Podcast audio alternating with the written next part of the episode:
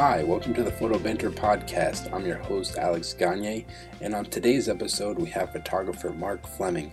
Mark Fleming is a photographer based out of Portland, Maine, who is currently the senior photographer at Yankee Magazine, as well as freelancing for clients such as LL Bean, REI, and Time Magazine. In this conversation, we talk a little bit about how Mark started his photography career, as well as his experience working as a photo editor at Down East Magazine. It's an interesting interview, and I think you guys will learn a lot. Um, I hope you enjoy it, and thanks for listening. Hey, Mark Fleming, how you doing, man? Hey, how's it going, man? Good, good. Thanks for coming on the podcast. I appreciate it. Yeah, no worries, man. Thanks for having me. Yeah, no doubt. Uh, I guess just to start it off, maybe if you just want to give a short bio, kind of who you are, what you do, and uh, where you're from. Yeah, sure. Um, so, Mark Fleming, obviously, um, from Portland, Maine, and I am a editorial photographer mostly. Um, currently, the senior photographer for Yankee Magazine. All right, cool. And then uh, I guess how did you get into photography, and like what are kind of like some of your earliest memories? Like, what kind of stuff were you shooting? Yeah, sure. So, I mean, the earliest memories I have of photography uh, would have to be when my family would go to Acadia National Park. I think mostly out of boredom, if nothing else. Um, when I was a smaller kid in Acadia with not much to do, I begged my father to borrow his camera and I'd run around and take snapshots all over the place. Nice. And kind of kept doing that in, you know, growing up in Maine. It's a beautiful state. So I was kind of always drawn to being outside and photography gave me something to do at that time that at least some people thought was, I think, productive. Yeah. And it wasn't until high school, really, that I figured out that, hey, you know what, this could possibly be a career. Yeah. And, you know, being someone who has always been artistic and kind of leaning in that direction, I was pretty pumped. So Definitely. I ended up uh, going to RIT to study photojournalism, and then kind of through a various and sundry way found myself into photography and different parts and yeah. the commercial aspect and then the editorial yeah. aspect and That's all cool. of that. So your your dad was a big photographer as well, kind of growing up. Well, I mean, he certainly was never professional, um, but he always had cameras, and you know, kind of he taught me the beginnings of f stops and shutter speeds and all that good stuff. Cool. Do you remember like what your first camera you're shooting was? The first camera he ever let me borrow, at least, was uh, it was a Canon. I want to say, oh God, it was EOS, but I, I mean that was early on in the EOS lineup, so I don't even remember the number. Yeah, yeah. But it was Canon to start with. Yeah, and since then, I've shot Canon, Nikon, and now I shoot Sony. So that's cool. All over the map. That's cool. But yeah, starting off with film, that's uh, that's good stuff. Were you shooting like color or black and white? Starting off. Started off with color, um, you know, a lot of one hour process kind of thing. And then obviously, as I went through my education in photography, I ended up in the darkroom quite a bit. Yeah you know, I, I got to tell you that I, I definitely loved coming up and learning in film. Yeah. Um, I think it certainly teaches you a different way of shooting. Um, mm-hmm. But yeah, no, I uh, I find myself uh, going back to film actually more now than I thought I would be. So who the heck knows what's going to happen here oh, in a couple wow. years? So you've been shooting film lately? Yeah, I've been doing. Honestly, I haven't shot any assignments on film recently, just because you know, being editorial, that my deadlines just haven't allowed yeah. for it. Mm-hmm. But that being said, personally, I have um, started to dive back in. Um, lucky enough that my um, mother-in-law's father actually was a photographer, and we were going through their barn recently and found a uh, old Leica M3. Wow. So I've been uh, throwing some rolls through that, and that's been a lot of fun. And wow. you know, I broke out my light meter, and it's uh, it's been nice to slow down a little bit. That's cool, man. That's really awesome. So I guess like you like you said you went to photo school for photo, photojournalism, correct? Yes. Um. So like when you were going through the school process, like did you have like a goal in mind? Like what kind of photographer did you want to be like at that time? Sure. Yeah. I mean, originally. Um, I was pretty hell bent on being a newspaper photographer. Okay. Um, when I was in high school, I had done one of my, I think, senior projects on war photographers in particular. Yeah. And that kind of led me down the path of some of the more prominent photojournalists through history. And there was something about being able to tell a story in, in the very like instant um, that newspaper allows mm-hmm. that kind of drove me down that path. Yeah. And I, I certainly thought that that's where I was going to end up. But as we all know, that world kind of changed Yeah. um, about the time that I was starting to really get out into the world in, you know, 2008 range. Yeah.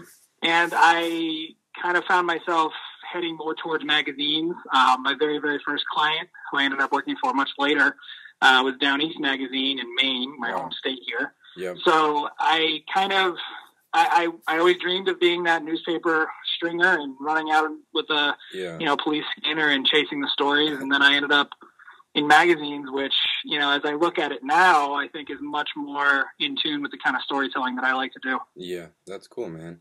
So like when you were in photo school, like after that, um, what did you do after school? Like did you kind of were you doing any photo assisting or what was it kind of your first step once you got done with photo school? A little bit of everything. Yeah, yeah. Um, yes, I did do some assisting. yeah. Um, but you know, I mean, I, I think much like most photographers, I kind of had no idea really where to go next. And Yeah. so I, I started assisting, but of course I, you know, found myself living in an apartment and had Yep. expenses and whatever else. So I was working a day job. Yeah. Uh, my very first job actually out of school was at Hunt's Photo in South Portland, Maine. So I Oh, was wow. working at a photo store and Nice. doing some assisting when and how I could and Yeah. Kind of kept going. And then, you know, slowly but surely, I felt like I learned enough that I was like, okay, I think I can maybe try to do this on my own. So, you know, I would pick up, like I said, I was able to pick up Down East Magazine, which was a great client, allowed me to kind of learn on the fly. And, Yeah. you know, I was able to kind of gather clients while I still had a day job. I mean, that's the, Mhm. that's the truth of the matter is this was very much a passion Oh and so I had to push it as hard as I could, and you know, I had to pay the bills however I could, and hope Yeah. that someday somebody would be like, "Hey, you know what? We're going to really pay you for this." That's cool, man. I've I've been there. Um, so I guess like, what were you doing to like market yourself like to your first clients? Were you like just sending out mailers, or like how are you kind of getting your work out there when you first started? Well, I mean, when I first started, it was you know an embarrassing string of emails and phone calls and Yeah. begging photo editors to have coffee and look at whatever I was calling my photo portfolio at the time. And, Yeah.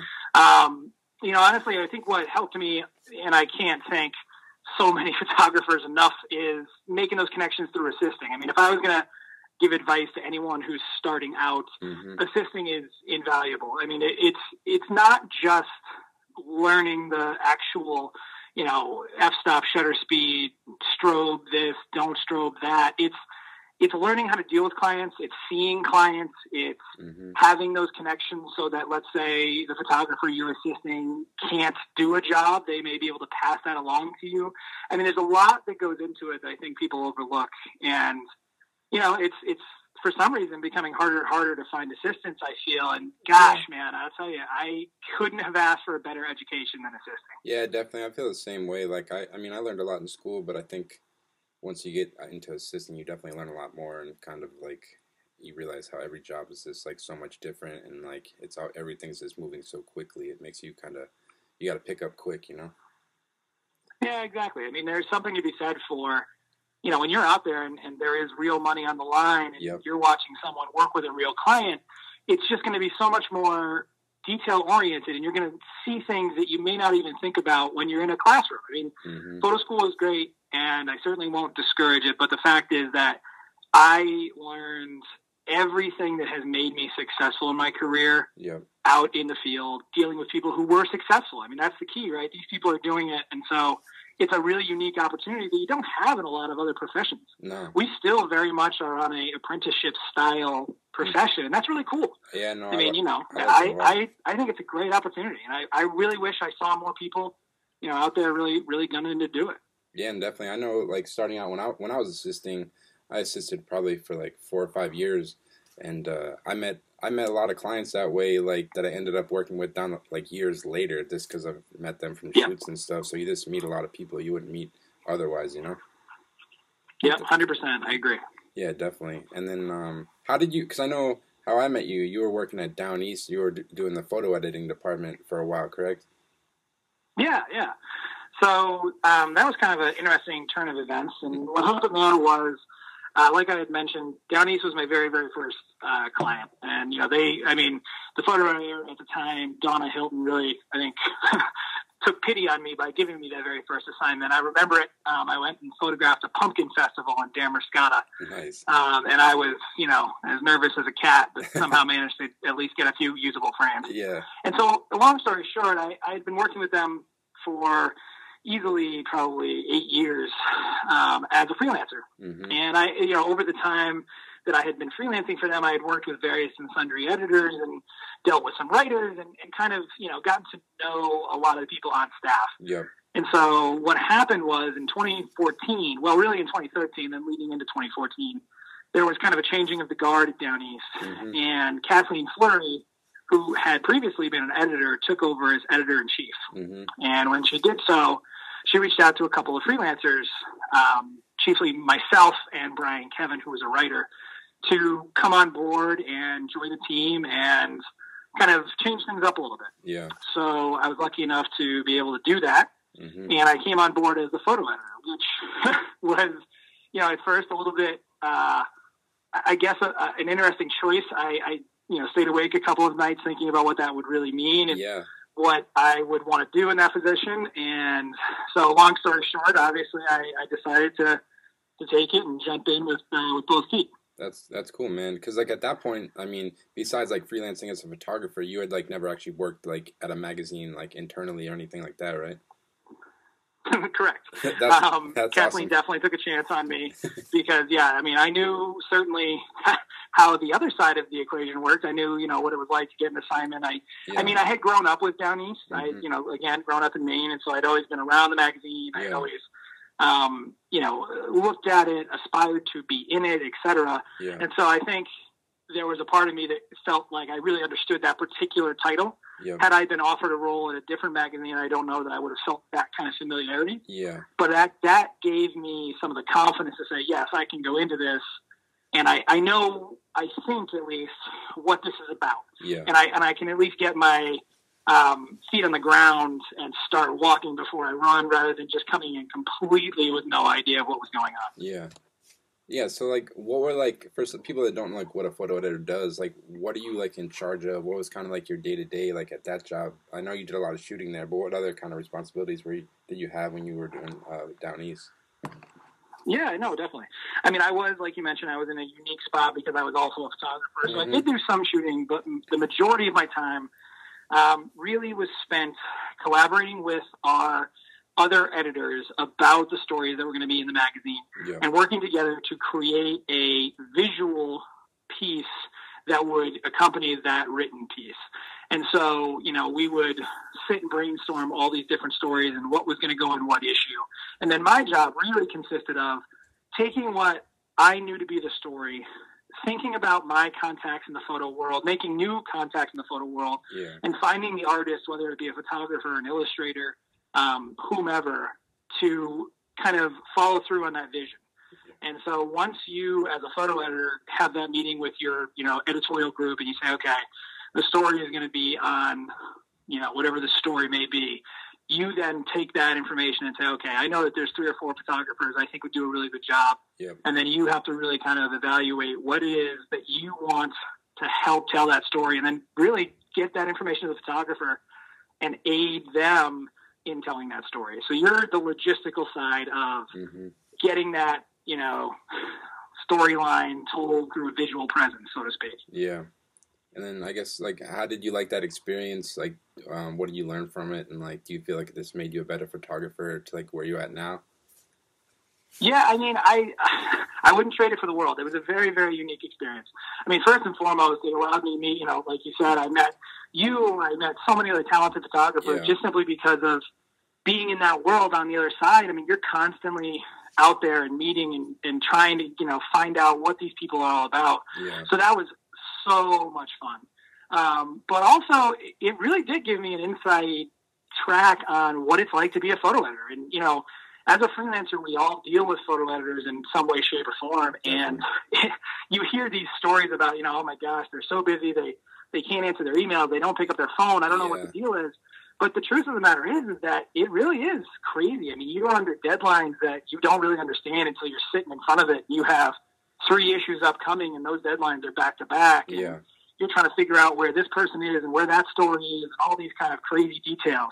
So it gave me a unique perspective on what it really means to be on the other end of that email. Mm-hmm. So as a freelancer, because I do still luckily do some freelance work, Yeah. I do have a greater appreciation for approaching photo editors, how to not piss somebody off, for lack of a better term, um, and also what it means when someone delivers and what it means when someone doesn't deliver. Yeah. You know, it's, it's interesting. I never thought about it from that perspective until I was in that role. Yeah. When you're a photo editor and you choose a photographer, yeah. you know, like, let's say I, I choose you, Alex, to come up and just shoot a story Yeah. and you come up and you shoot it and the photos come back and you know what they're just not they're not what we expected Yeah.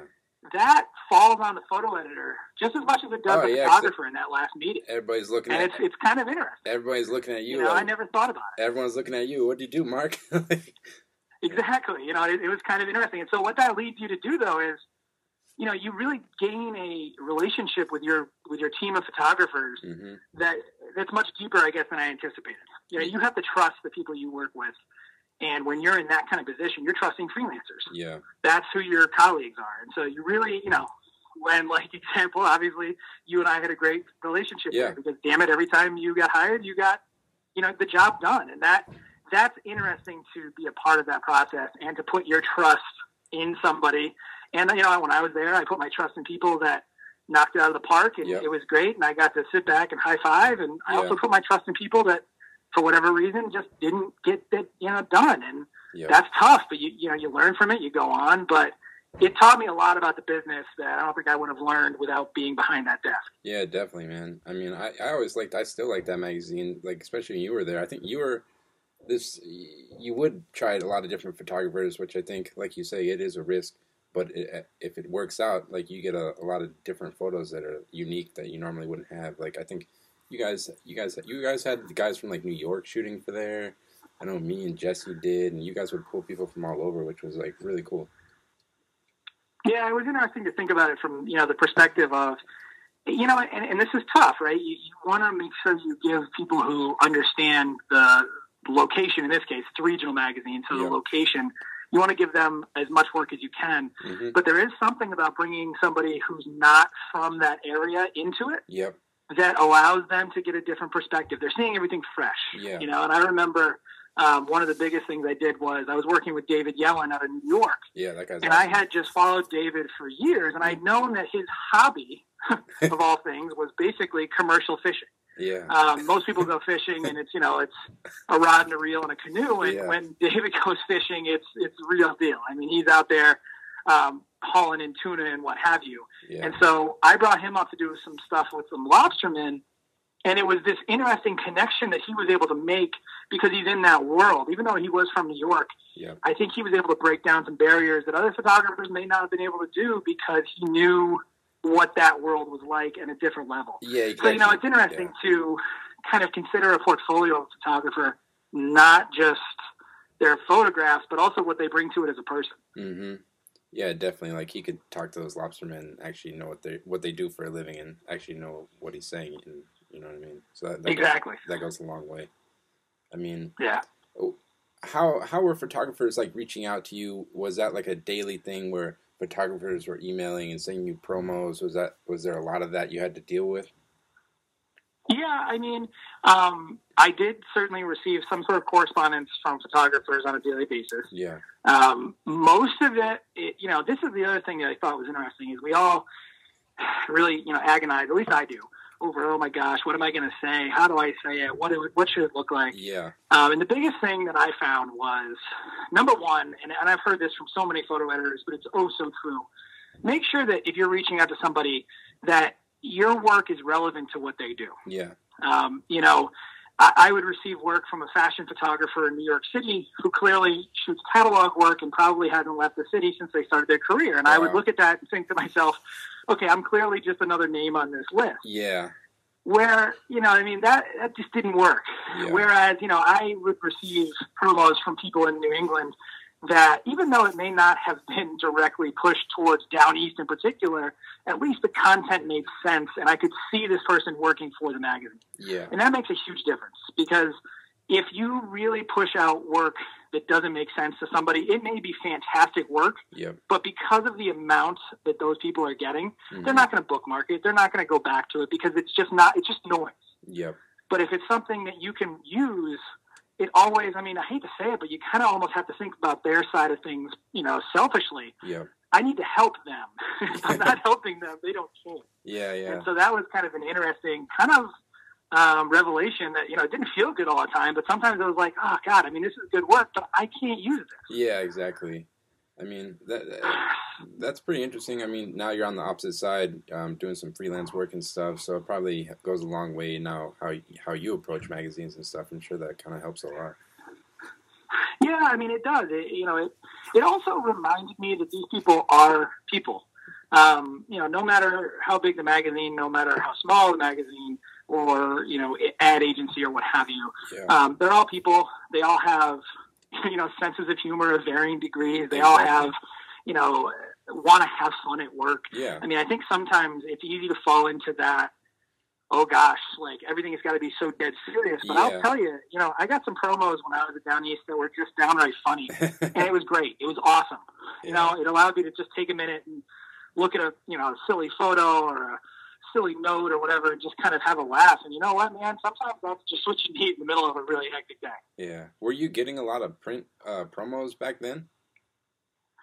Um, yeah, I mean, you know, I was surprised actually. Yeah. Um, I got a ton of email promos. Yeah. And I won't lie to you, I definitely put more time into looking at print promos Yeah. um, than I did email promos. Yeah. Now, again, that's me. You know, that doesn't speak for everybody. Yeah. But there was something about getting, you know, walking into work and even just taking the five minutes to go down to your mailbox and pull out the stack of whatever mail you might have and being able to flip through it and feel the paper and Yeah. you know, I mean, remember when you're when you're going after publications, Yep. they live and die by print, man. Yep. Like that's what it is. Mm-hmm. And so, being able to see work on a printed page, whatever that page may be, Yeah. was really cool. You know, and I got um, I'll never forget actually one of the best promos I got was from Tony Luong, who's a very talented shooter out of Boston, Yeah. and you know he sent this little poster, and you know I was able to unfold it, and you know I loved the work, and Oh wow. it went right up on my tack board and there it was you know and so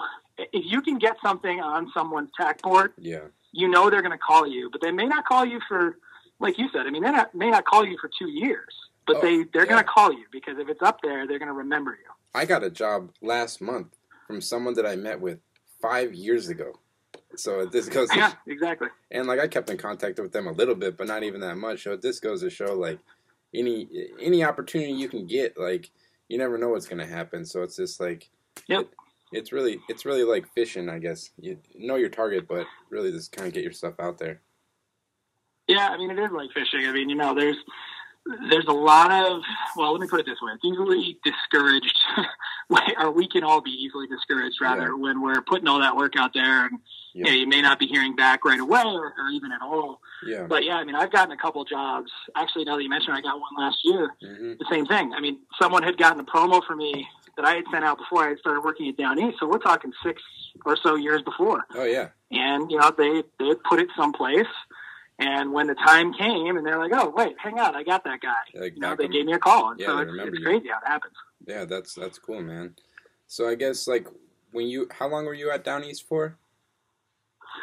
i was at down east for three years i think a little over three years Okay, and then now you're the senior photographer at Yankee Magazine. Um, how did that transition come about, and um, what are you kind of doing there now, which is different from Down East?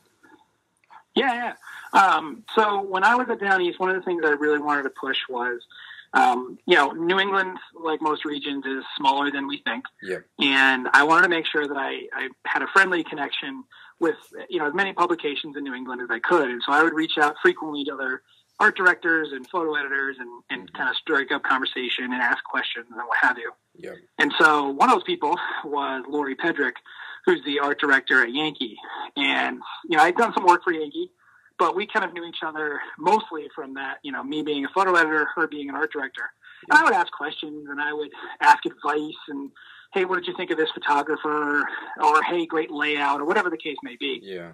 and we kind of just would you know spitball ideas and, and go back and forth and i think at one point in time we started talking about staff photographers and, and what that looks like and Yeah.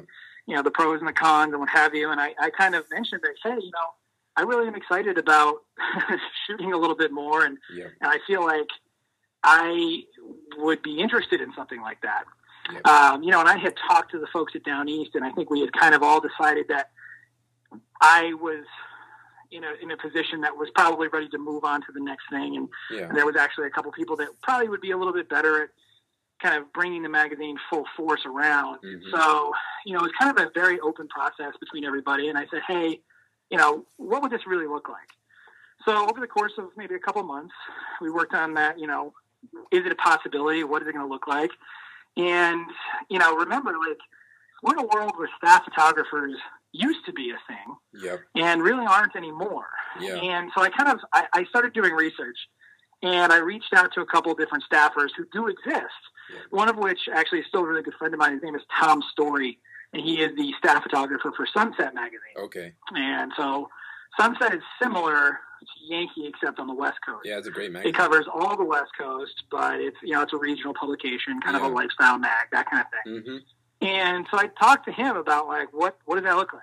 How you know what's your day to day? What is what are the advantages? What are the disadvantages? And he really helped me kind of develop you know what this would look like. Yeah. And so I was able to, like I said, over the course of a couple months, talk with Yankee and come up with that position. And then when I transitioned out of Down East, Yep. we were lucky enough to get um, another super talented photographer who I know you know, um, Ben Williamson, Yep. into Down East Yeah.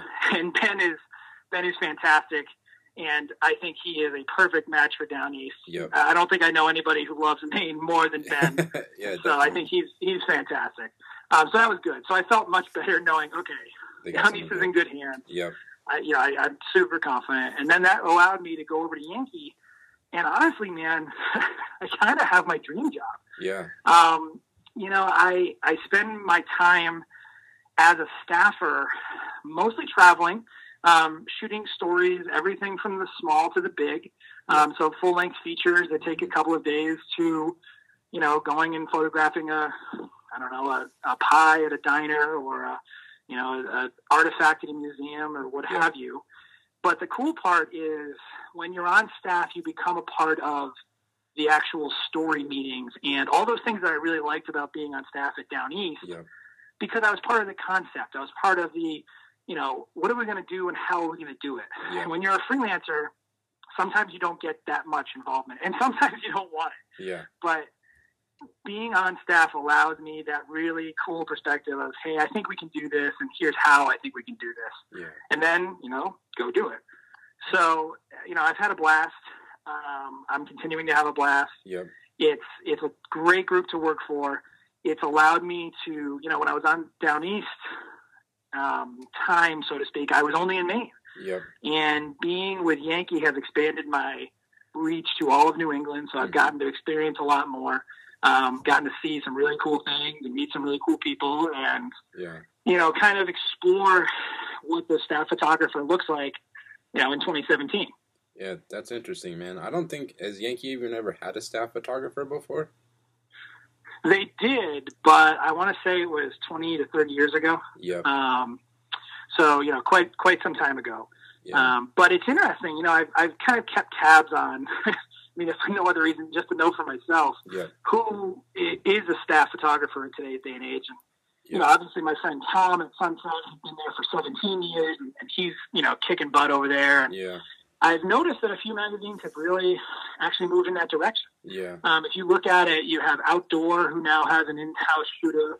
Okay. Um, you have Wired, who hired a couple of in-house shooters. yeah. Bon Appetit recently just uh, brought on a staff photographer. Yeah. So it's interesting to see this transition hmm and you know to kind of think about it. You know, Yeah. the the truth is freelancers are never going to go away. Yeah. Freelancers are a very very important part of it, Yep. and the ability to bring in multiple viewpoints, like you said, is is so key. Yeah. But having a staff photographer sometimes allows for those freelancers to do more. I think because Yeah. you're not paying as much for the little stuff, Yeah. and so you're able to bring in someone and really let them dig their teeth in. You know. Yeah, that's cool. So you getting to like pitch some story ideas now, kind of ideas that you wanted to shoot and things like that. Yeah, you know, I, I I'm always kind of those ideas are always welcome, which I really appreciate. Um, and I'm starting to kind of conceptualize and come up with what I think would be a good story and, and how to tell that story. Yeah. You know, and it's funny.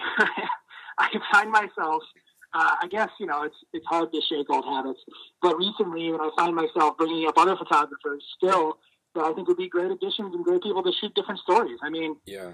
you know, the fact of the matter is that sometimes I'll pitch a story and I know I'm not the right photographer for it, Yeah. but I know it's a great story and I know that, you know, this person would, would do a great job. hmm So, you know, it, it's, it's really cool to be a part of that process. And I, you know, I definitely always want to make sure that we have new photographers and, you know, photographers who've worked for Yankee for years Yeah. who are obviously still contributing and making the magazine like really visually appealing. Yeah. It's never going to be just me, and Yeah. thank God for that. Yeah, it makes sense. You want like obviously any photographer wants to shoot everything, but at the end of the day, it's probably better better interest to at the have the end result, the magazine as a whole, just be really strong. So Yeah, and it's you know I certainly have fallen on my face a couple times, yeah, um, and I've learned what I what I feel like I'm better at than um, other things, and I you know certainly respect photographers who are good at the things I'm not good at so Yeah. much more. yeah, Um, you know, so it's it's a really cool experience. And like I said, man, I mean it's it's really my dream job. Like oh yeah. I you know mean, when you mentioned like yeah, bringing myself out of college and thinking I was going to be a newspaper photographer, and then finding out that you know maybe I wasn't cut out for that lifestyle, or yeah, maybe the jobs weren't as much what I thought they would be, or whatever the case may be. But I find myself basically, you know, following stories that I do believe in or I'm mm-hmm. curious about. And you know, I'm with a magazine and a corporation that I really believe in, and yeah. you know, it's it's it's nice. It's a really great fit for me, especially right now. Yeah, Yankee magazines. I mean, I've I've been I've shot for Yankee magazine for a little while now, and it's one magazine that has been around for so long and has like so much history, but it's never felt like like a stagnant magazine. I mean, partially I think that's a lot to contribute to, contributed to like Lori and Heather over there because they're always Yeah. just pushing new ideas, and I, that's why I've always just been a fan of it. Like they don't ever just kind of sit back and keep doing the same thing over and over again. It seems to me. Yeah, no, it's. I mean, I I owe so much to the team I work with, both the editorial and the art teams, Yeah. because you're right. I mean, you know, I remember sitting down in the very first meeting, being on staff and, and looking around the room, and you know, everyone went around and introduced themselves and told me about their you know previous work experience, and Yep. you know, I I, was kind of blown away. I mean, there's a hell of a team there, Yep. and they come from all over, and they you know, and they're different age groups, and they're different skill sets, and they're mm-hmm. different backgrounds, Yep. and you know, it's it's a pretty dynamic team, and it does it keeps things fresh. I mean, it's very easy for an eighty-something-year-old magazine to lean back and just say, "Hey, we know how to do this." Yeah. But you know, I think uh, you know we're pushing. I think sometimes we, you know, we run into snags here and Yeah, there, yeah. but I think we're really pushing to make sure we stay fresh. And you know, I know I am definitely trying to respect the history, but also embrace the future and, and see what that looks like. Yeah, no, it's amazing. I mean, so I guess getting into more shooting stuff for you, like when you go into like an editorial shoot, um, what do you need for it to be successful? Like, what are you looking for? Like, what are you doing for preparation? Like, for you to have like a successful shoot, what do you need?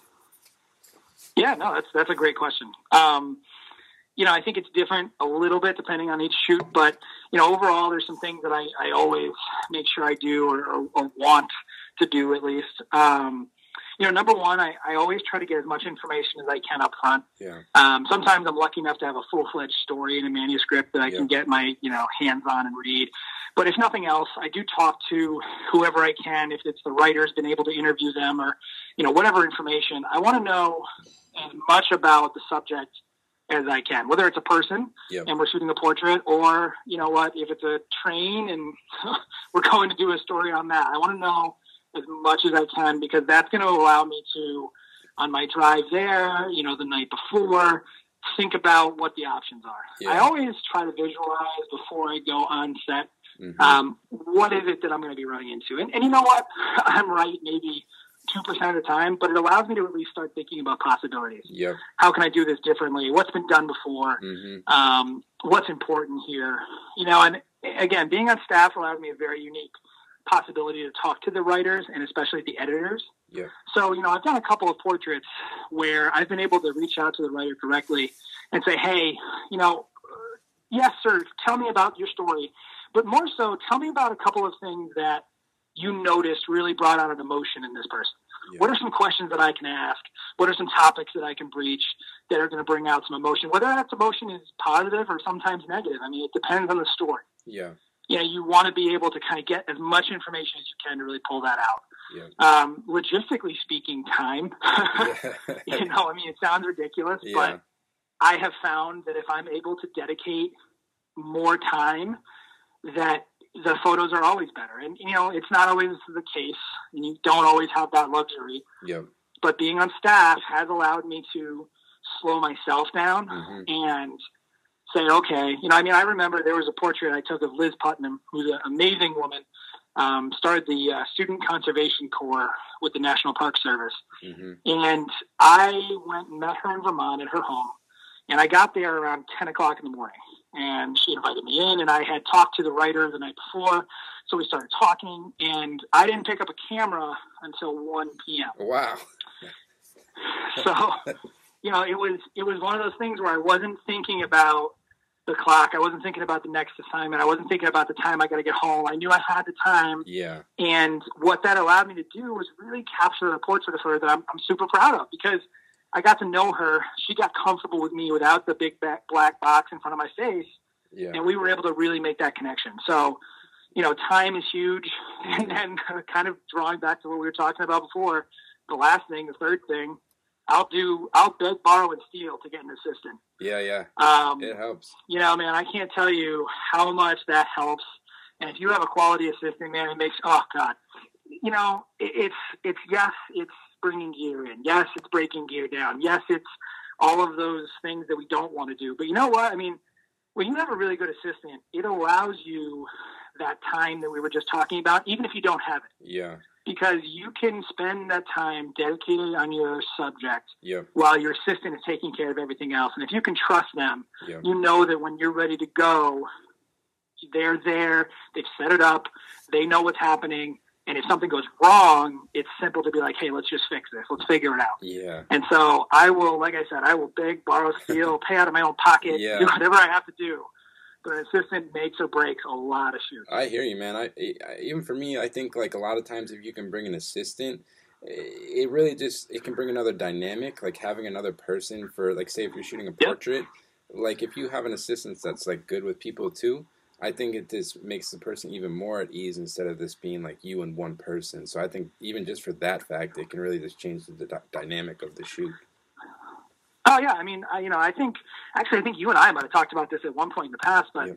you know, I, I had a really great talk with a buddy of mine, Tristan Spinski, yep. um, super talented oh, shooter, and he was um, he was talking to me about the fact that when he was assisting, one of the photographers he was assisting would have him talk to the subject. Yep. And that way, obviously, it frees the photographer up to really capture. But the key about this is Tristan would get instructions, and some of those instructions were to mention things that he, the photographer, knew would agitate the subject. Yeah. And that's going to create an emotion, and we're going to capture that emotion. But you really need to have somebody who's comfortable with themselves yep. and in front of people Definitely. to be able to do that and not just let it get out of control. Yeah, it's hard to You know, find. we're never going to insult somebody, but yeah, yeah, yeah. you know, sometimes you have to push that. Yeah, definitely, man. I, I hear you. Um, I guess another thing I want to talk to you about is like, I mean, how long did it take you to kind of like build your photo aesthetic to the point where like you kind of know like what your style is? Is that something that like um, took you a while? Is it something you're continually working on? Like, how long did you get to that? Yeah, no, I mean that's a that's a fantastic question. I can't wait to listen to what everybody else's answers were. but I mean, here's what I would say is I remember a long, long time ago, I read a book called Vision Mongers, yep. um, and by David duChemin, I believe, and super good book, mm-hmm. and it talked all about vision and what that means to a creative. And I remember him basically saying that the more you worry about it, the less you will find out. Yep. And I spent, oh God, man, years looking and poring over the work of other photographers who I admired Mm-hmm. and saying, okay, I want to shoot like that. And I would work and, you know, try to copy that aesthetic. And I, I wouldn't do it, you know, for a professional shoot or anything like that, but I would work really hard to try and capture something that mimicked that aesthetic and see Yeah. how it felt and what have you. And then, you know, the more I did that, I certainly learned a lot. There's no two ways about it. Yeah. But the more I did that, I started to realize that I, I didn't know what I wanted to do. Yeah. it was like, okay. So I kind of had to reset myself. And I would say that this happened maybe four or five years ago. I really sat down with myself and was like, all right, we, just need to stop everything Yeah. and just get back to shooting and just shoot it the way you see it Yeah. and stop worrying about the way that so and so would do it or if it appeared in such and such publication it would Yeah. look like this just shoot it just just be open um, and so that's what i really work on now is for lack of a better term not thinking about it Yeah. um, you know i i just got back from a shoot that i did for yankee on a freight train going through vermont. Mm. And i remember thinking about okay what are the stylistic choices i want to make here? What am i trying to say? And what is this going to happen? And, and i was like spinning myself up and i said you know what? Let's let's bring all the gear that you have get there meet these people see the environment and then let's make some decisions. Yeah. and you know one of the best pieces of advice i ever got was from a teacher who said that when you approach a subject the best thing you can do is go in empty Mm-hmm. and it never really made sense. But then when I started thinking about it in this instance, it really does make sense to approach each subject individually and to let your eye guide what you do. Yeah. Because that's what's going to be your real vision, your real aesthetic. Yeah. If we think about it too much, I think we all of a sudden start shifting ourselves because we all have wants and Yep. meanings and what our own preferences are. Mm-hmm. But I found that when I really just show up and say, okay, what am I looking at here? That's when I choose the lens. That's when I choose how I want to shoot. If I'm going to use flash, if I'm going to use Yeah. natural light, if I'm going to use black and white, if I'm going to use color, whatever the decision's made, I find that those decisions made out of necessity in the moment are the ones that always end up being the best. Yeah. I've gone on shoots, as much as it's painful to admit, and I've said, you know what, I'm going to bring a flash and I'm going to light the heck out of this sucker. and I've done that, yeah. even though when I got there, I felt it wasn't right, Yeah. and it never looks good. Yeah. You kind When of you push go. it, it just doesn't look good. You just got to go off instinct. Just kind of don't box yourself in. Right. Yeah, that's cool, man. Um, I guess another thing I wanted to ask you is like, um, how do you feel like living in Maine versus like so many photographers like feel like they need to live in New York City? Do you feel like living in Maine has been like an advantage or a disadvantage, or like have have you thought about that? Oh, definitely. I mean, honestly, if you it depends on which week you ask, I think you'll get a different answer. Yeah, Um, but I mean, here's what I would say is, you know, I've heard it both ways, right? I've heard people say that they have PO boxes in New York City, no matter where they live. You know, they need to they need to bring that across. And I've also heard people say, you know what, shoot the work you want, and they'll find you. yeah, And I think I land somewhere in the middle hmm because here's what I've found is that it really depends on who your client base is. If you want to be a fashion photographer, I'm sure there are some very talented fashion photographers who live in Maine. yeah, I know a couple of them yeah, but man, this is that's going to be a tough, Real tough tough. road. I mean, I think you need to evaluate what it is you're trying to do Yeah. Mm-hmm. and what makes sense because living in Maine has led to some interesting opportunities that I would not have had if I had lived in Connecticut or Massachusetts or New York or LA.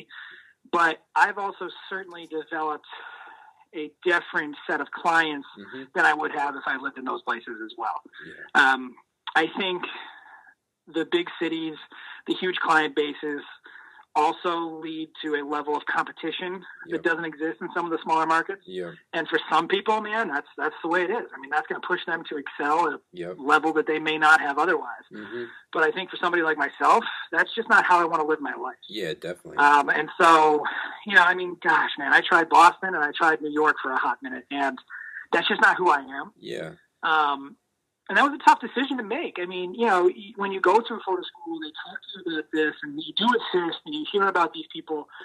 It's it's really appealing, and Yeah. it sounds like that's where you need to be. But for me, it was more a lifestyle choice, no, and definitely. I wouldn't trade it for the world, man. I love being able to to experience Maine and I think that when you do that, when you live the life that's best for you, hmm is when you're going to make the best work. Yeah, and I think it comes through in your photography because just looking at your photography, you can tell that you love like the outdoors and camping and being outside. And I think like Yeah. if you were in New York, like who, it just wouldn't be the same. Like I think it's just, I think your works is probably like ten times better. Like that you live there because you actually enjoy. You really do. You live the lifestyle. So I think that really is, it pays off in the end. You know. Yeah, no, I, I definitely agree. And I think that, you know, I mean, you know this, goodness, man, you work for clients out of New York, you work for clients all over.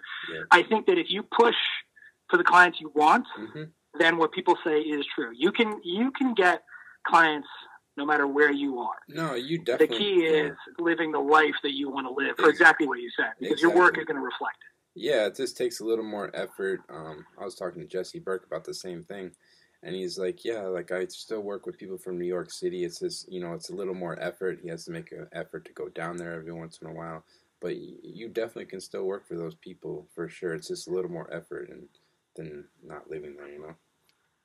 Well, and you know what else is funny, man, is like the more I've thought about it and the more I've seen, it, it's all cyclical. Yep. Because if you look at like the early '90s, you had to be in New York. I feel Mhm. like that's where it was. That was the epicenter. Yeah. And all of a sudden, something shifted, and now you see it. People, I mean, like look at Corey Rich and like some of those real big adventure photographers, all coming out of Montana. Yeah.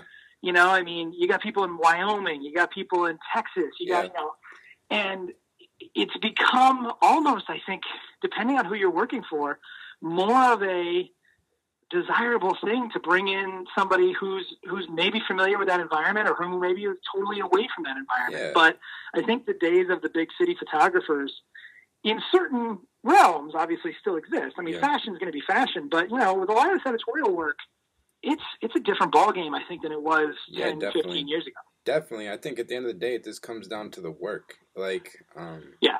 that's it. Like, if you're shooting cool stuff and make cool stories and good portraits, like, I, I always, like, the thing I've always tried to challenge myself is, like, you can literally, you could shoot a whole portfolio within a two block radius of your house. Like, there's just so much Oh, interesting stuff out there. Like, you don't need to go to, like, Alaska. I mean, be nice.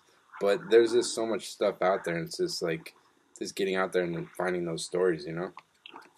Yep. No, I mean, I think when it comes down to it, man, you're 100 percent right. It's inspiration. Yeah, Where live where you're inspired, because if you're not living where you're inspired, you're not going to be happy. And if you're not happy, yeah, then what the heck are you doing? Yeah, exactly. this whole thing is about pushing your passion. hmm We, I mean, you know, man, this is a hard job. oh yeah, You wouldn't do this if you weren't loving every minute of it. And if you are pushing yourself into a realm that you're not living, you know, a good life, yeah. then oh man, oh, it's gonna be tough. I hear you, man. I guess another question I want to ask you coming off that is this like, how do you deal with like creative ruts or this kind of the ups and downs of like running a photo business? You know? Yeah, no, definitely. I mean, in, they're very real. Let me just start by saying that. um, I found myself, you know, living the, you know, highest highs and having some pretty low lows. I mean, like I said, you know, when I was working a day job or in some cases two day jobs and Yeah. trying to stay inspired and, you know, staying up till two in the morning working on photo projects or whatever the case may be, it was, it was sometimes less than the amount of fun I thought it would be. hmm Um, you know, but I think what's been important for me is when I feel that and when I feel those creative ruts, I try to really push personal work. Yep. Um, personal work is what's going to keep you going no matter what. Yep. And as soon as you start to feel it slipping, you know, it's funny is actually that series of uh, lobster boats from the top, that aerial lobster boat series that I just did, Yeah. That actually came out of a creative rut. Okay. Um, you know, it was wintertime. As you well know, winter in the Northeast can really suck it out of you yeah. and I was really just feeling kind of like the grind, Mhm. for lack of a better term, and, I- and I wanted to do something, and I I had gotten this drone, and I thought about it, and how do I use it different ways, and Yeah. You know, I found myself kind of exploring that, and I found this concept that that really just intrigued the hell out of me, Oh, they look. and awesome. it was something that allowed me to really sink my teeth into during those you know rough months and during this creative rut, and that really pulls you through it. Yep. Um, it's going to happen. I don't think there's anything you could do to avoid it. Yep. Um, you know, way back in the day, I remember seeing the video that Zack Arias created Yeah. about creative ruts, and you know, I think he he did it best, which is like, you know, it's going to happen and you just got to power through it. And the way to power through it is to do the work. hmm You know, you fall back on it. And you know what? I thought about this too. When you're in that situation, go take photos and who cares if nobody ever sees them? Yeah. Just just pull the trigger and you know make sure you're pushing film through the camera or whatever the case may be and that's what's going to just push you through it Definitely. you know and that's the other thing pick up a film camera if you haven't shot film in a while pick Yeah. up a film camera It's- pick up black and white if you're stuck on color pick Yeah, up color if you're stuck on black you know just change something Yeah. and have fun with it Exactly. At the end of the day, it's we're trying to have fun with photography. We're, we're trying to run a business, but at the same time, we got into this for fun. You know. oh absolutely absolutely Um, I guess so. Is there any creative, um, any personal projects you're working on right now? Is the um, the drone stuff is that something you're still working on?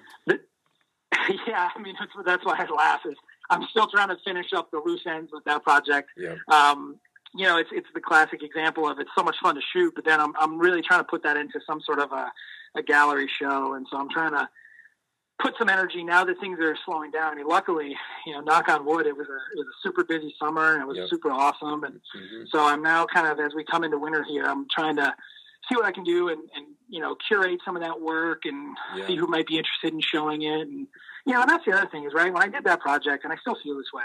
And this is the beautiful part about personal work. I, I don't want to make any money from that project Yeah. necessarily. You know, I, I just want to show it. I, I did it because I loved it.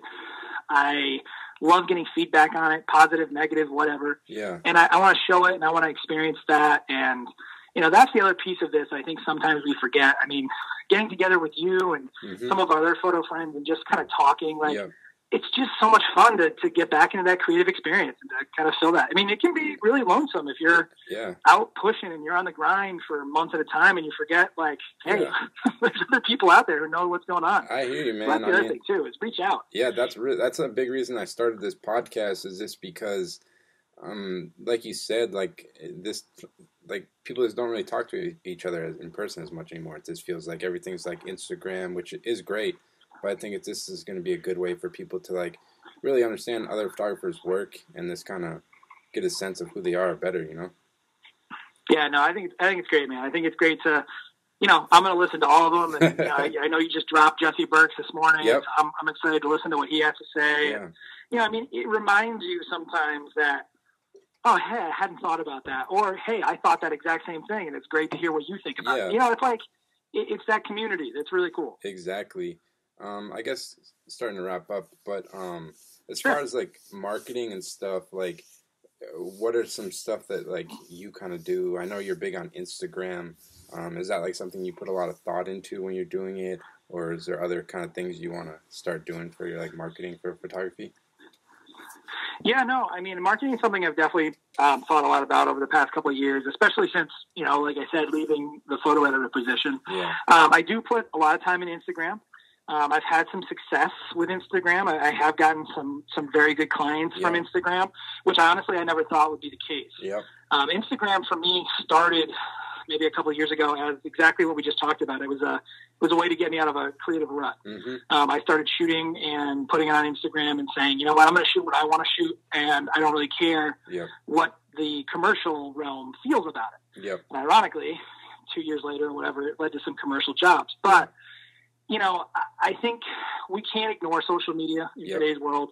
It's a huge part of what we do. hmm Um, as photographers, obviously, Instagram is a huge component.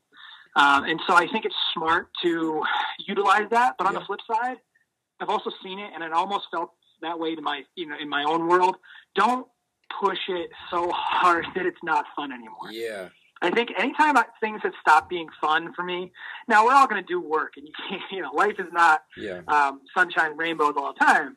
But you- all of these things you need to kind of keep control of. hmm And I think that that was important for me with Instagram. Yep. Now, for other marketing stuff, um, I kind of am trying to listen to what, all those things I thought back when I was a photo editor. And one of those things is I'm trying to connect with some local designers to work on some print pieces um, that I'm going to send out for my own commercial side of work. Yep. So, Yankee, of course, is a huge part of what I do, but I also do have a commercial side of my business Yep. that is still up and running hmm and you know I want to put that time into. So there, you know, definitely going to push social media. Yep. Definitely working on some print.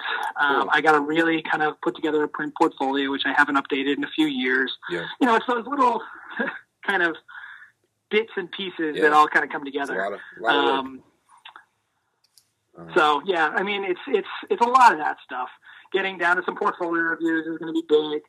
Um, you know, I want to get more eyes on my work, and I'm hoping that you know the next year or so I can really start pushing that um, a little bit harder. Nice, man. That's cool. Yeah, I guess my last question, just to wrap up, is this like, um, what are kind of like, do you have any more like photography goals, stuff you're kind of looking to pursue either for 2018 or even beyond? Personally, you know, I do want to wrap up this uh, what I'm calling Gold Eye View, which is my lobster boat series. Yep. I'd like to get that in, you know, some sort of a show and and have people look at it and and tell me what they think.